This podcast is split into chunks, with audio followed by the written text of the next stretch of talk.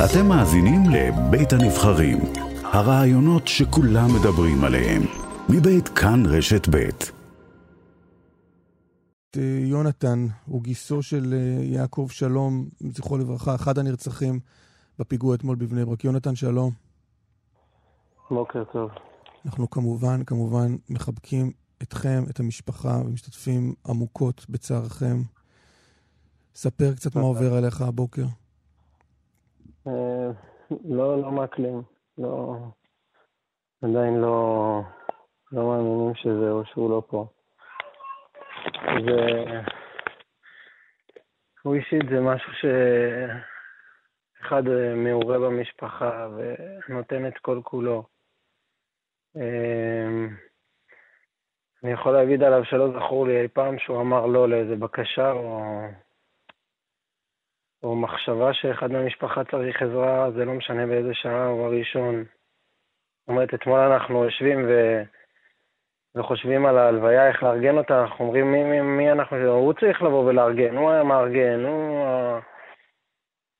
בשביל הילדים שלו זה האבא הרגשי, הנפשי, החוזק הכלכלי, זה הכל בשבילהם. הילדה הקטנה אתמול אומרת, מי ייקח אותנו עכשיו באוטו? כאילו אין, זה הוא הכל, הוא היה לוקח אותם, עושה להם הכל, הם היו מחוברים אליו ברמה שאבא, איפה אתה? תבוא כבר הביתה, אנחנו רוצים אותך, כל סיבוב הכי קטן הם רוצים לבוא איתו. זה אחד מהניסים בעצם שהיו אתמול. כמה ילדים יש לו?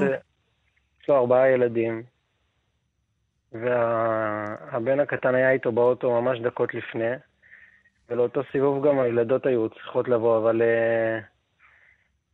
בעצם הוא אמר בסדר, אני אקח אותם, אבל אשתו אמרה לא, מחר יש לימודים, ועדיף שיעלו כבר לישון, אז בעצם זה מה שהציל אותם שהם לא היו באוטו. לאן הוא נסע?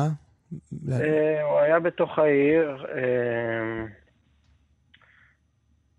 חזר הביתה, הוא הוריד את הילד שלו כמה דקות לפני כדי לעלות משהו לאיזה מישהו, ואמר לו אני תכף חוזר. בעצם אשתו התקשרה שהיא שומעת, זה היה ממש מתחת לבניין, שהיא שומעת מלא יריות, פיצוצים, היא לא ידעה אפילו להסביר מה זה. חשבה אולי אפילו בלון גז, היא לא ידעה מה זה. אז הוא אמר לו תעלה פה, תחכה לי ואני תכף חוזר. ואז הוא נסע לבית, איכשהו הוא נכנס מרחוב השניים, מפנס שמאלה, בעצם המחבל זיהה אותו, כאילו ירה בו, מתחת לבניין, ממש. מניח שהמשפחה ראתה את הסרטון שמתעד את... כן, בגדול זה מה שהסרטון, כי זיהינו את האוטו, ואחרי זה ראינו אותו. ככה בעצם נודע לכם שזה הוא? בגדול כן, לא היה לנו הודעה רשמית שעות, אנחנו בעצם מחכים להודעה רשמית ואף אחד לא מודיע לנו רשמית, אבל רק שמועות שהתרוצצו וטלפונים, ואתה מקווה להאמין שבמקרה הכי גרוע הוא פצוע. ואז אתם רואים את הסרטון ואתה אומר, זה הרכב של יעקב? כן, כל הזמן הזה אני בתחושות רעות והכל, אבל בעצם שראיתי את הסרטון הבנתי... גם איך שראיתי שהמחבל מסתכל לאוטו וממשיך הלאה אחרי, הבנתי שהוא הבין שיעקב כבר מת, אז בעצם זה המשיך הלאה. אז הבנתי שזה נגמר. לאחר מכן שגיסתי הגיעה לזירה, היא רואה את כל האוטו מכוסה בניילונים, אז היא שואלת, זה האוטו של אח שלי, למה הוא מכוסה ככה? אז אמרו, לא, יש קצת כתמי דם, אבל בפועל הבנתי שהוא היה עדיין בתוך האוטו, כי... אז כמה זמן לקחת שהבנתם שהוא הרוג, שהוא נרצח? בפועל, כשהגיעו למשפחה, אז המשפחה לאשתו ולילדים, אז התקשרו אלינו המשפחה שהייתה שם, והבנו שזה סופי, זה בערך שעתיים וחצי אולי, משהו כזה. יונתן, ספר קצת עליו, על יעקב, על מה שהוא עשה בחיים. למד בישיבות, כמובן.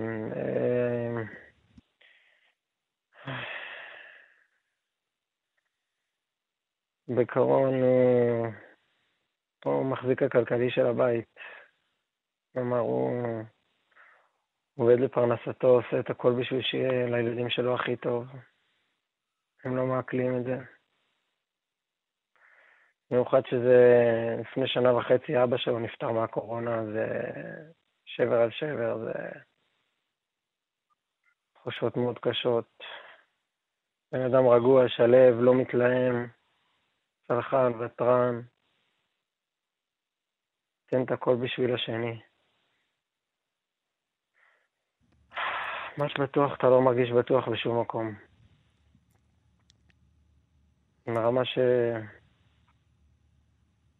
שמפחדים לצאת מהבית. אתה יכול להיות לך פה, מתחת לבית, בכל מקום. אתה הולך ומדמיין שאולי מפה הוא יגיע, ואולי מפה הוא יגיע. בן אדם בסך הכל רצה לבוא הביתה לסיים עוד יום. להגיע לאישה, לילדים. ואתה אומר שזה קרה בכלל, לא חשבתם אבל על אפשרות של פיגוע. לא, קיבלנו בהתחלה דיווחים שזה פיגוע ברחוב שלו. ואז דיברתי איתו ממש ב7:45, דיברתי איתו בטלפון. דיברתי איתו ב7:45? ב7:45 דיברתי איתו בטלפון. הוא היה צריך, היינו צריכים להיפגש, הוא היה צריך להגיע אליי. אז בעצם אמרתי לו יותר מאוחר. ואז קיבלתי את הטלפוניה. אני מנסה לחייג אליו, הוא לא עונה. אמרתי לאשתי, אני יוצא לסיבוב, לא אמרתי למה. אמרתי, אני אלך לכיוון שם, לראות מה קורה, שהכל בסדר, כי לא הוא ולא אשתו עונים לי. אז באמצע דרך, אשתי מתקשרת אליי, תחזור מהר, קרה משהו, צועקת.